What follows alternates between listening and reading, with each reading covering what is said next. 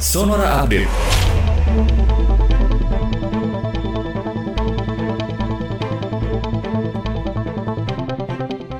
Selamat siang sahabat Sonora, perwakilan dari 75 pegawai KPK yang tidak memenuhi syarat dalam tes wawasan kebangsaan menyebut pemberhentian terhadap 51 pegawai dan pembinaan bagi 24 pegawai lain merupakan pembangkangan terhadap arahan Presiden Joko Widodo.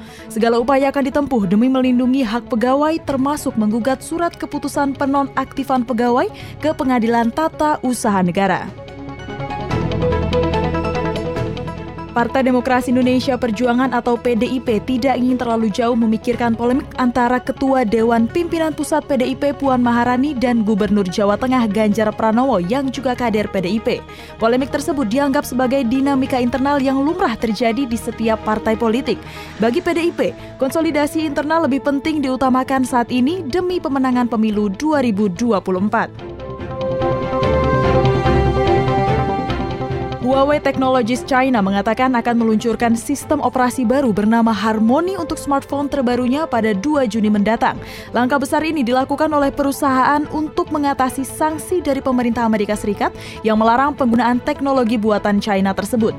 Dengan adanya sistem operasi yang dibuat sendiri, ini berarti Huawei tidak akan lagi bergantung pada Android.